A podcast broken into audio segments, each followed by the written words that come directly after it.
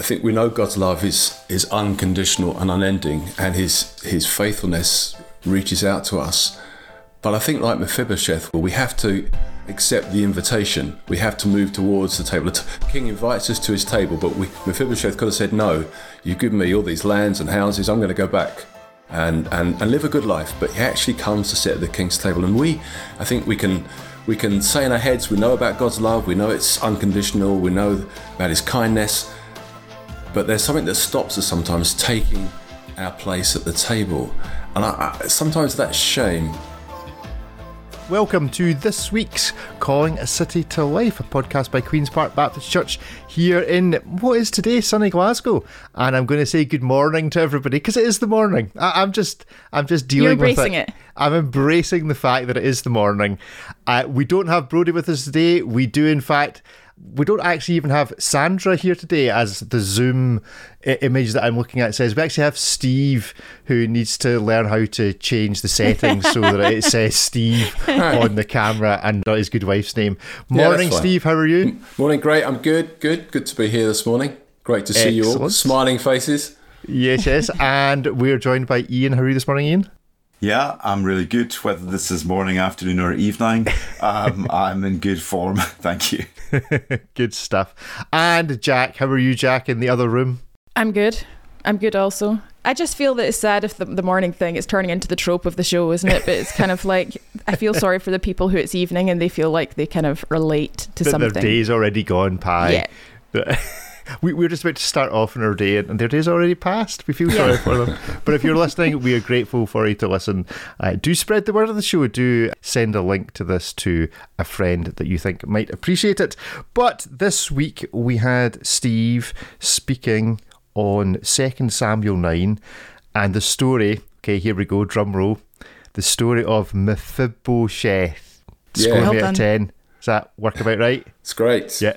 Good, That's good. good there's there's a thing called semantic satiation, which is when you say a word too often that it just starts to sound weird. And I've got a funny feeling that Mephibosheth may be about to be one of those words. So I think Steve, you'd propose that we just called him Mike. Yeah, I mean, I did think of shortening it to meths, but that has other connotations. yeah, let's not go there. Let's so not go there. I thought Mike, Mike, might be a good one, really. Mike, we'll call him Mike. Anyway, good stuff. Steve, you preached on this passage at the weekend, so why don't yeah. you give us a quick 60 second summary of what you said? Okay. Well, it's a one, wonderful story uh, about an invitation to the table of the king. So um, it's a short story of Mephibosheth experiences David's kindness to him. So Mephibosheth uh, is, uh, in a sense, an enemy of David. He's in exile. He's uh, isolated. Uh, and David thinks that uh, remembers his covenant with Jonathan, this promise that, that Jonathan and he made to look after each other's families, this deep commitment that goes beyond just a, a simple agreement. And uh, so he remembers that, that he asks if there's anybody left from Saul's house. Mephibosheth's name gets mentioned, so he brings him into the palace and he offers Mephibosheth uh, mercy and grace and a place at his table. And it's that, that, that theme of being invited to the table, which is, I think this story is a wonderful picture of God's kindness to us, shown in his mercy and his grace and the possibility of being invited into his family to sit at the table of the king and no restoration. Um, and I wanted particularly to focus on an aspect of restoration, which was shame, because I think shame is something which can affect many of us, and to kind of point at how the gospel um, can deal with our shame. Great summary. I want to kick us off this morning by talking about Hesed, which we had talked about also last week, the attribute of God as loyal love. And one of the conversations we'd had last week was in reference to Ruth and Naomi and whether Ruth staying was actually was it to do with who Naomi was or was it to do with who Ruth was that her character was in fact loyal love. And I think you mentioned Hesed at the start yesterday and I was wondering how much that was revealing that David also was demonstrating loyal love towards Jonathan in the covenant that he had made.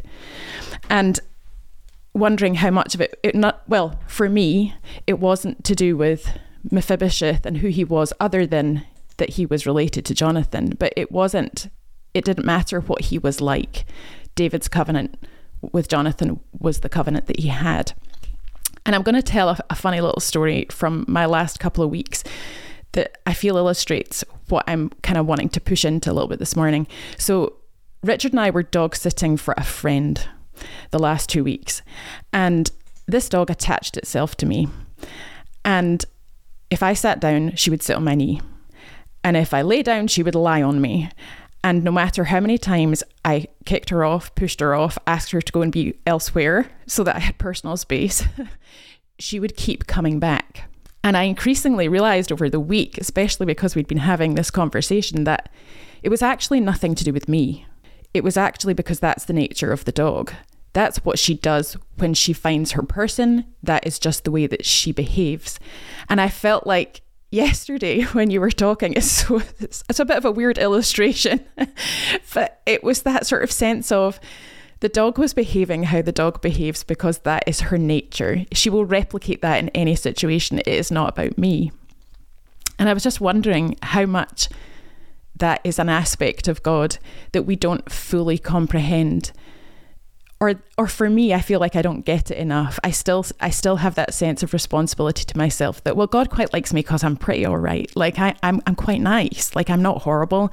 I'm trying to do okay. So therefore, His love for me must in some way correlate to that. Mm. And actually realizing that it truly has not to do with that. His loyal love towards me is because that is who He is. I just wondered if we could discuss that a little. So compare God's love to a cockapoo. yeah, great, great illustration, actually, Jackie. Yeah, I think God's love is like that. I mean, as I said yesterday, God's love is. Um, I, I think one way of understanding God's kindness, Hesed, this covenant, is unbreakable love. God's love is unbreakable, and I think therefore unconditional and uh, unending.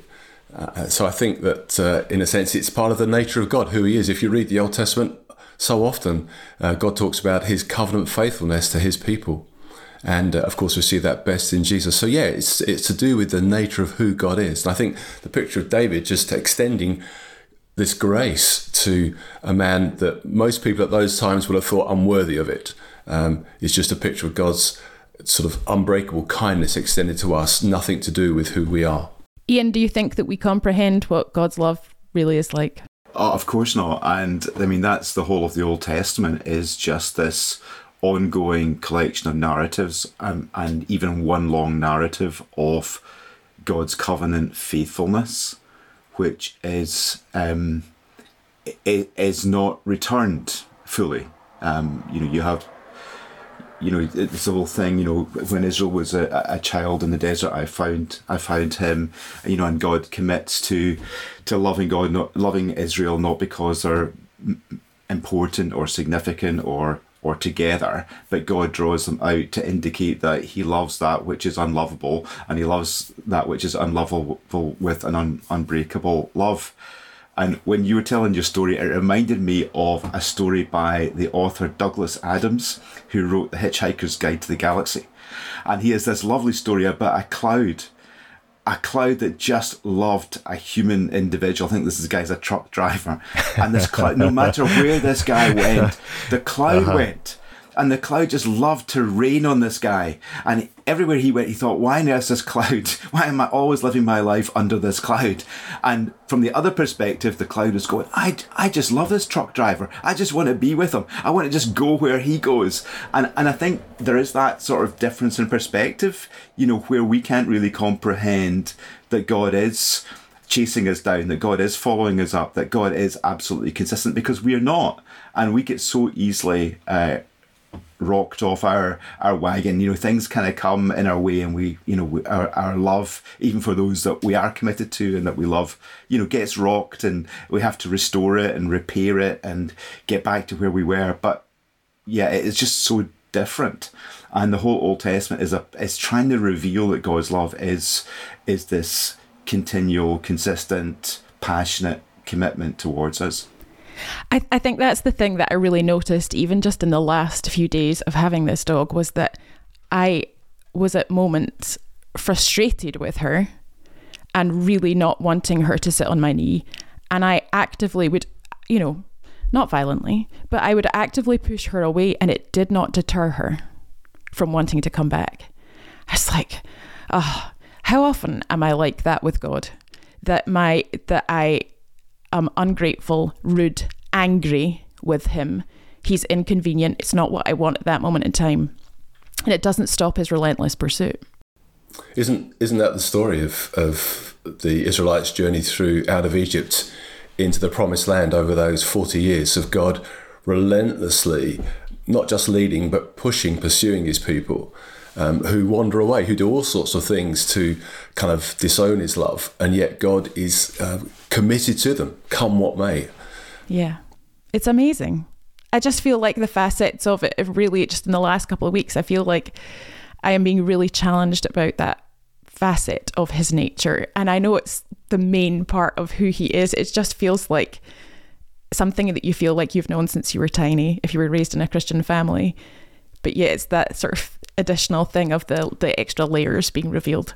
And maybe it just moves on to where you know we're going to go in a few moments, uh, which is about shame and our capacity to accept and receive the reality. Um, you know, if, if shame, uh, in in a way, is this personal disqualification, this inability to receive favor or to recognize that we have worth and value, then that actually becomes a filter which stops us from receiving or expecting or living in that continual passionate love of God. Yeah, Ian, when you when you were telling your story about Douglas Adams and the the cloud raining on the truck driver, I just thought, oh, that's a picture of shame that follows many of us round, and it just keeps raining on us all the time. And and what God does through His His unconditional commitment to us, His loyal love to us, is gradually kind of remove that cloud, dissolve that cloud so the sun can break through into our lives. I do think shame is a real issue. I think for for many uh, many of us, uh, even for believers. In fact, particularly perhaps for believers. Let's delve into the passage uh, a little bit and build the narrative because it's quite a complicated passage. There's quite a lot there. It's not actually a straightforward story when you look at it in a bit detail. And I think there's some some hidden shame in a number of places within this passage. So it starts off by David asking a question which on first glance is like, okay, that's a fairly straightforward question. Is there anyone in Saul's house left? But then you get to thinking, well, wait a minute Jonathan only had one child, and Jonathan's like supposed to have been your best pal. How did you not? How did you not know this already? So, is David trying to kind of first of all kind of go, oh, wait a minute, I should have been, you know, doing this already. Why is it taking me to this stage to try and fulfill this this promise that I made to my best friend? Back in the day that I would look after his family when here's this uh, disabled child who's away living off in a far country, while at the same time, the servant is living at large, basically living as if he was the son within the household. So you've got a two pronged thing here. David asking a question that my reading was, you should have known the answer to this question already. And then the second point, which is that uh, Ziba is still known as the servant of the house of Saul, not known as the servant of the house of Jonathan. So the wealth is still being viewed as being Saul's, and Ziba, who we find out later on has like 15 kids or something, is clearly living as if they were the inheritor of the blessing from, the, if in effect, David had promised Jonathan. So I, so that's the kind of start of the story. Can we unpack that a little, and then we'll we'll move on to then David going sending out to go and find because Ziba seems to be slightly taken aback by oh wait a minute he's remembered and I'm going to have to go and find this person because it doesn't take long for Ziba to go yeah I know exactly where he is. Say well wait a minute you're supposed to be working for the house of Saul of which Mike Mephibosheth is part of that house. You know exactly where they are, and yet you're the one living at large in the inheritance. What do we make of that? yeah, in, interesting, interesting view from the start. I mean, I think I think that if you read further on into Samuel after this particular story, mm-hmm. you find out that perhaps Ziba's not not got pure motives in anything yes. that he does, uh, and there's probably you could see this story as Ziba um, protecting his own interests, mm. living mm-hmm. living, you know, and I think that's fine. Although, in terms of David's view about about about Mephibosheth, you know, Saul had lots of sons who had lots of sons. And uh, David's been off fighting victories. So this is the high point of David's career in Samuel. He's he's kind of subdued everybody. He's won all his victories. Everything's settled. So he's been he's been pretty busy in the meantime, right? I just imagine him sitting on his throne and just reflecting, perhaps, on life. Okay. And and just wondering, oh yeah, of course, I made that. I mean, how many of us sometimes we reflect on life and we think, yeah, I made a promise to someone once. I said I'd do something and I hadn't followed it through uh, maybe I just need to do that. I mean, I think that's in that story for me that we okay. make promises to people and then we, in the spur of the moment sometimes, and then we forget about them. And sometimes we just need to follow through on those promises. Ian? Yeah, I think that's a great answer. So I don't really want to add very much to it. um, I, I think it is interesting as well in that a lot of these successions of kingly um, genealogies the objective is to destroy everyone who has a, a claim to the throne. Um, yeah. And everybody who is a son of Saul, you know, is under threat of being exterminated. Uh, and I think what's really interesting here is that, that David reverses that. I mean, obviously mm. there has been a measure of um, of destruction that has has happened preceding this, but you know he is he is now looking to restore and he doesn't see Saul's family as being being a threat, which probably also suggests that he is in that place of prime um, authority. Um, but his intention now is not to eliminate anybody who could have a, a counterclaim to the throne, but actually to to bring them into the the courts and, and, and actually to the table of the king, which is really quite radical.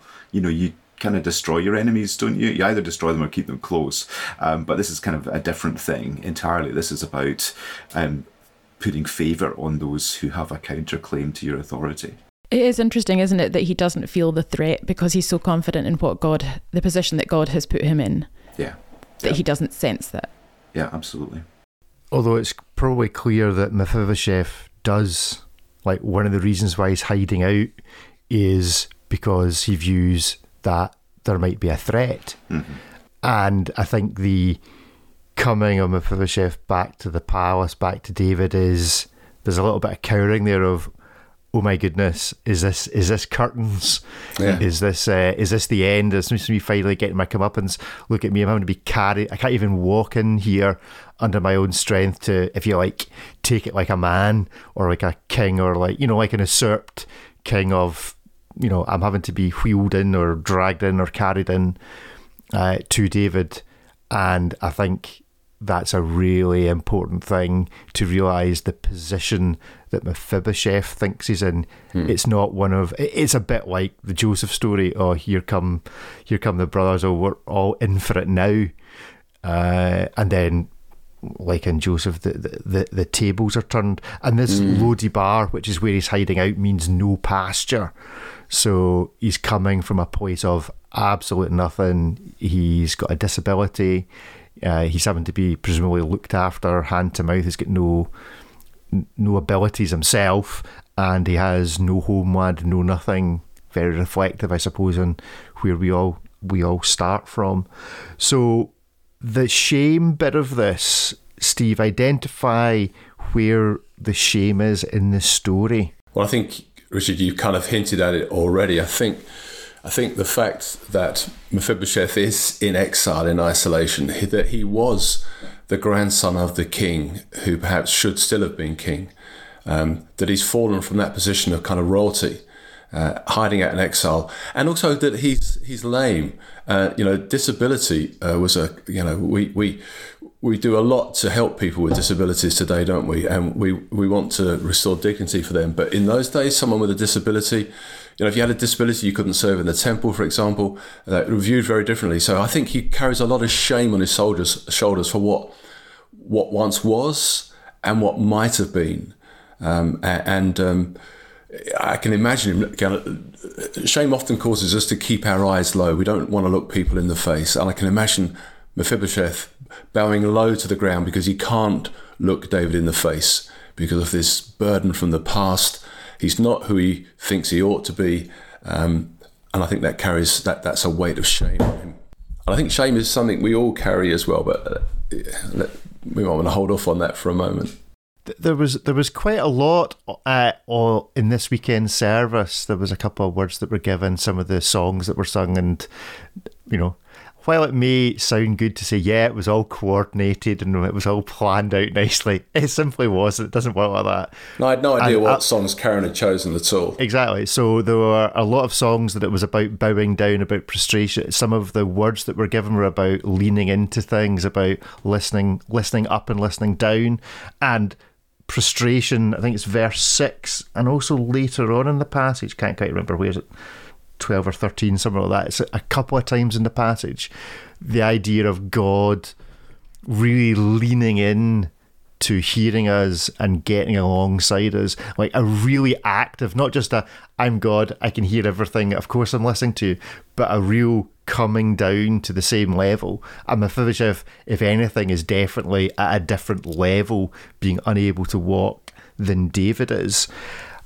Reflect on that in our relationship. Actually, in what Jackie said earlier on about the kind of Hesed Hesed love. I, think for me, just one of the things that really stood out from what Steve said was this idea of the initiative to go looking for Mephibosheth, you know, which kind of came from the king. Um, the one thing, one of the things that shame does is to make us hide, uh, and shame in a lot of senses is, is that kind of fear of being exposed, being seen to be uh, a failure or, or who we are being deficient in some kind of way and not coming to light. So he's he's in this hiding place um, where he feels, I guess, some level of safety and security. But the king goes out looking for him, um, and I forget exactly the phrase, but uh, you know, it's it is very active. Um, mm. Mm. You know, yeah. So so there's this intentional seeking out, and, and I think that's again an expression of that Hesed, isn't it? That that God is, is coming to look for us, uh, and that's really powerful.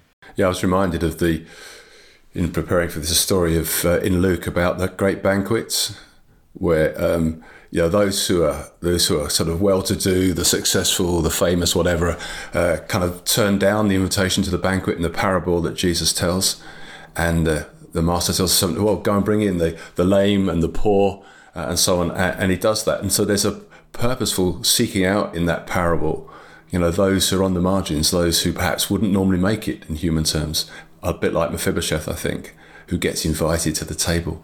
Shame has that horrible way of, I think, both for those of us in faith and those of us who aren't, of of disqualifying our, us endlessly from almost everything at times.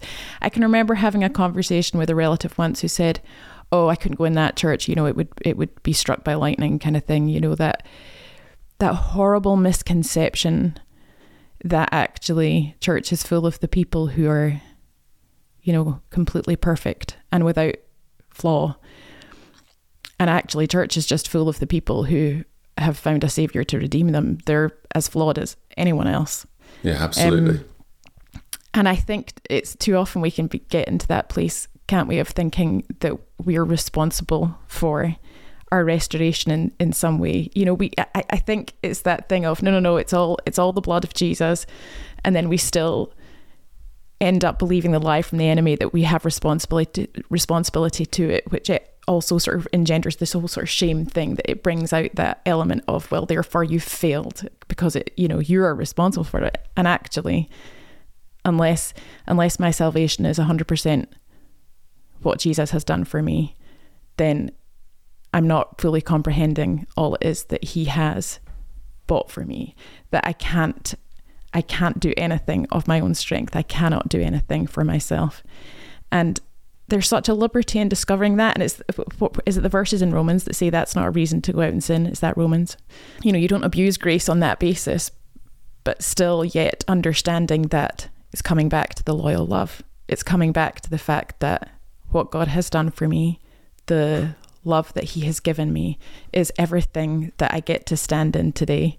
And it is everything that restores me and redeems me. And it is the most powerful, beautiful picture that is unparalleled anywhere else and the story just captures so much of it. I, I think, yeah, I, I, think you're right. I think, I think we know God's love is is unconditional and unending, and His His His faithfulness reaches out to us.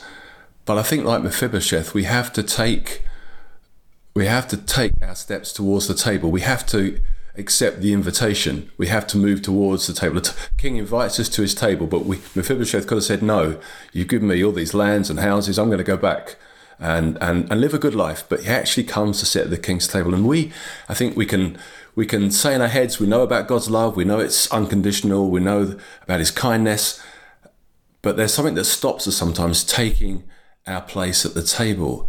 And I, I, sometimes that's shame. Sometimes, uh, let me explain what, if I can explain what I mean by shame. I think, I don't just mean the things that we're embarrassed about. Um, I think shame is actually at the core of of the fall at the core of salvation. I think we talk about we talk a lot about guilt, and guilt is important. I think, but if you go to the story in Genesis uh, about Adam and Eve, it starts. It's bookended by these two phrases: "They were naked and knew no shame." Then there's the fall, and then it says they were naked and were ashamed. So I think I think that's a story about shame. We talk about Adam or Eve taking the fruit and being guilty of doing that. That's true, but what what was in her mind before she took the fruit? What prompted it?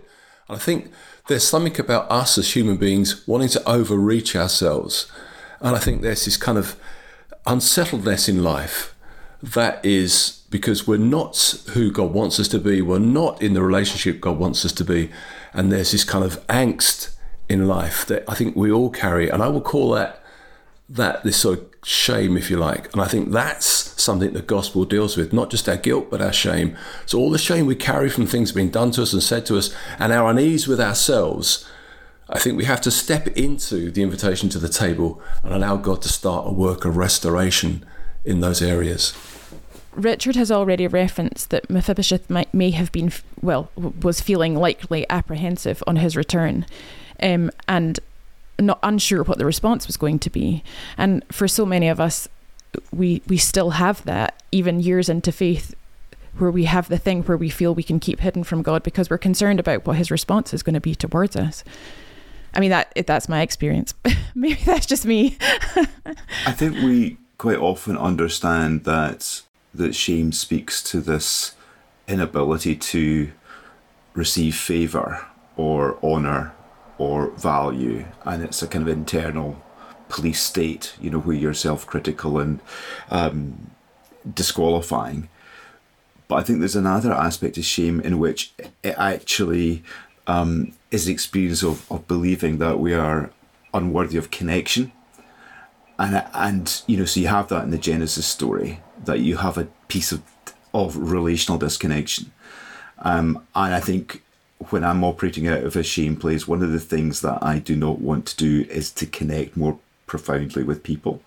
So it actually, if you think about our fundamental issue as being one of broken relationship with God, with people and the planet, then shame kind of reinforces that fallen position.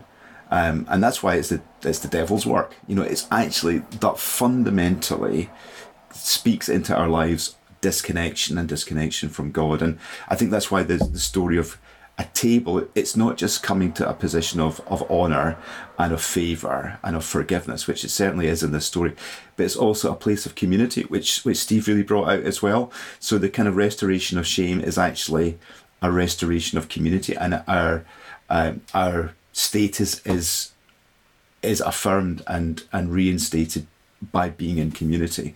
And so that's a kind of core part, I think, just of the shame journey too.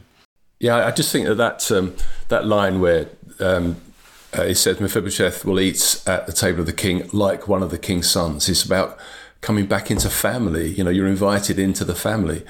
Um, and that's, you know, as sons and daughters of the King of Kings were invited into family uh, to, you know, to sit at, at, the King's table. I think that community, that communal aspect uh, of re- restoring relationship, first of all with God and then with one another around the table is really, really important in this story.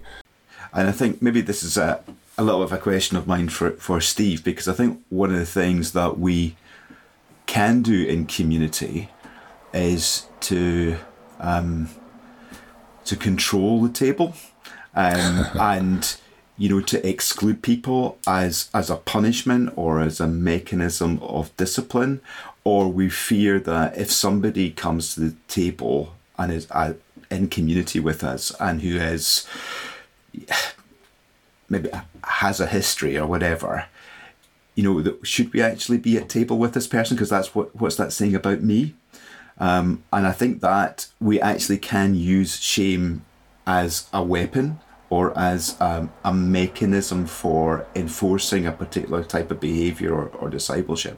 Do you think that's that's a danger, Steve? Yeah, I certainly think it is that we. Know, there's a there's a place for, for, for discipline in, in, in our lives and in churches, of course, as well. But I think, you know, when we I know of a church recently that uh, excluded someone from communion because of something they had done, and I kind of felt, okay, it's a judgment in a sense, isn't it? And yet, I'm not really worthy either to come to the table, but I'm just invited because of God's unconditional hesed love towards me. You know, who am I to say that um, I'm worthy and they're and they're not? So I think, yeah, we can. I think we need to be open with our table. We need to be open with our relationships, and I think you know in church we need to be open across across across cultures and across across ages in our church.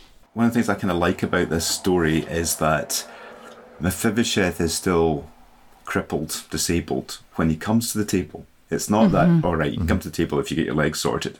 But I, but I know, but the way I kind of perceive it, and maybe I'm reading a little bit into it, is that his his injury is kind of covered by the table and I sort of see that as you know God's grace covers our injuries even when they're not totally healed and repaired.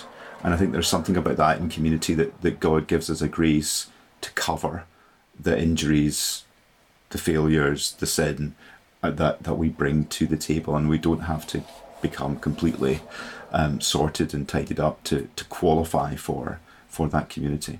Yes, there is one table. It is the king's. It's not like those Christmas dinners you attended as a kid where there was like a little table off to the left where the kids sat or, you know, the, the weird auntie and uncle or something. I don't know. But uh, yeah, there is just the one table and it's the king's table. I, just think that the, the picture of the table is such a beautiful image, isn't it?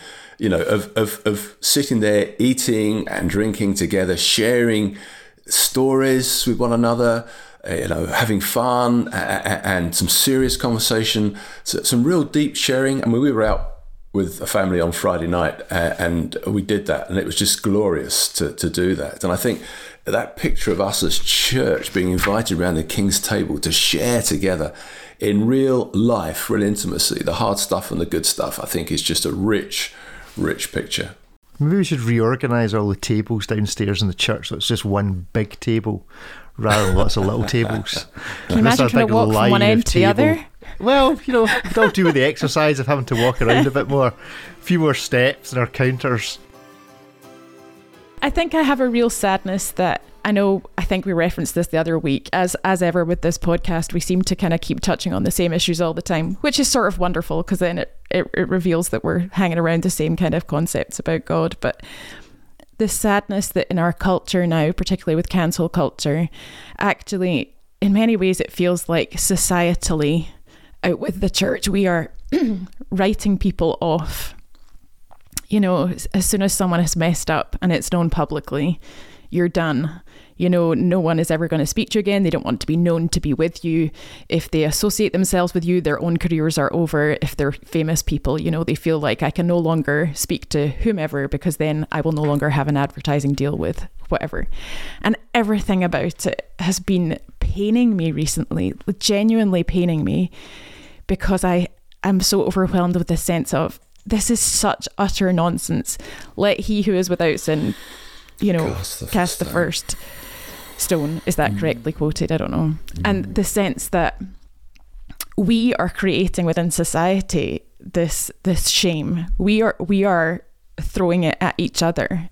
And the person who is actually standing at the one who's standing at the side without shame for us is God. It's it's the irony of ironies is that amongst ourselves as people, we are we are deciding that somebody is no longer able to be sat with us. And it's so heartbreaking. Yeah, there is quite an element of rubber hitting road with this discussion. Like, it's all very well talking about accepting people with shame when we're like, yeah, that's that's kind of shame's all right. You know, we'll accept you, but you know, somebody comes into the church, comes into the table with let's say because as Jack as you say, cancel culture. You know, let's say somebody pitched up who everybody knew what had gone on because it'd been all over the papers, and they came in and they were wanting to sit at our table. Mm-hmm. That's really where the challenge, I think, comes. And I, I don't have an answer to that. Thankfully, I'm not in charge of the church, so I don't need to have an answer. That's Ian's job. Uh, yeah, I mean, I think just to push back on you, Richard, I, I, I think, you know, there are people who come and go, are part of our community who for various reasons, might be regarded as um, unacceptable in other places. And I think it really is up to all of us to draw into relationship because actually it's not so much even the kind of formal approvals, disapprovals, acceptance, whatever. It's it's those relational connections that people have that tell them that they're accepted or not accepted. Um, and actually, sometimes people overreach with that, you know, because they are maybe so broken. Um, but at the same time, you know, we need to find ways of of receiving people and holding people, um, even when they're maybe craving attention yeah. um, in a particular way. Because the power is not just in being at the king's table. The power is in the fact that everybody else who is in a better circumstance is also at the same table that you're at. And it is the gathered community supporting each other, supporting the person or the individuals who are really struggling. And we're all going to go through that at some stage, some very publicly, some not so publicly.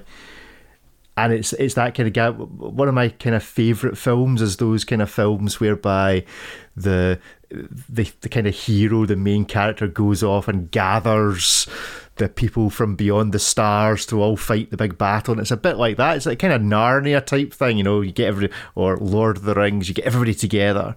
And I guess that's what the reflection at the table is, which is it's the fact that we're all sitting there as well. It's not, my father just wasn't invited to the king's table and was sat there by himself, him and the king. It was a full table. And, and I think as well that um, we don't get to choose who sits at the table.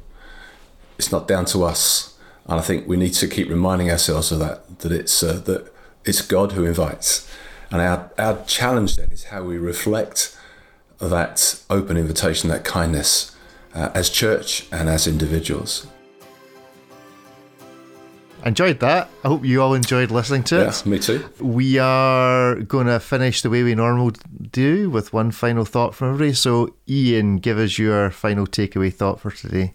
I think it's maybe just uh, following on from what Steve has said there that you, you don't get to choose who you sit beside. Um, you know, it's God's family, it's the king's table. And yes, we get to sit with the king, but the king has the same favour on people that we maybe find it difficult to uh, to appreciate and receive. But when it's the king's table, it's not my table. Uh, and so I need to reach out, accept the people that are around about me. And I think just maybe I think my challenge over the the sermon really is, you know, how am I doing that intentionally? Um, you know, particularly people who maybe I find are, are a little bit more different or can't return the, the hospitality that I would want to extend. So yeah, the thing the thing with a big table is you all have to pass the food to each other. It's not like everything's not just within arm's reach yourself. Mm. You do have to engage. Jackie, a final thought from you? I think I'm going to be stuck with my cockapoo image. I think of my of of that thought that no matter how much I push God away, He is always pursuing me. As as Steve had referenced the goodness of God song, His goodness is surely running after me, mm. and uh, I I am going to intentionally choose to wait for it and to to not keep running. Good stuff, Steve. You preached it. Give us a final thought. Well, I think I think the thing that stands out to me is that the people around the table are my brothers and sisters and uh, that brings me back into a relationship with them. And uh, if you know anything about families, we don't always see things the same way. We sometimes fall out, but we're still family, and we work through those things. And I think that's what we can model as God's people, a family. Great stuff. Well, thank you all very much for taking part. Thank you everyone who's listening to for downloading and listening. Please do leave the show a review. If you're listening on iTunes, Spotify, whatever, just click the wee five stars and write a wee bit of text. Or if you're on Spotify, do send us a voice memo, a question which we'll use later on in the year, no doubt. Uh, but other than that, thank you all again for listening. We'll see you all again next time. Goodbye. Goodbye. Bye. Bye.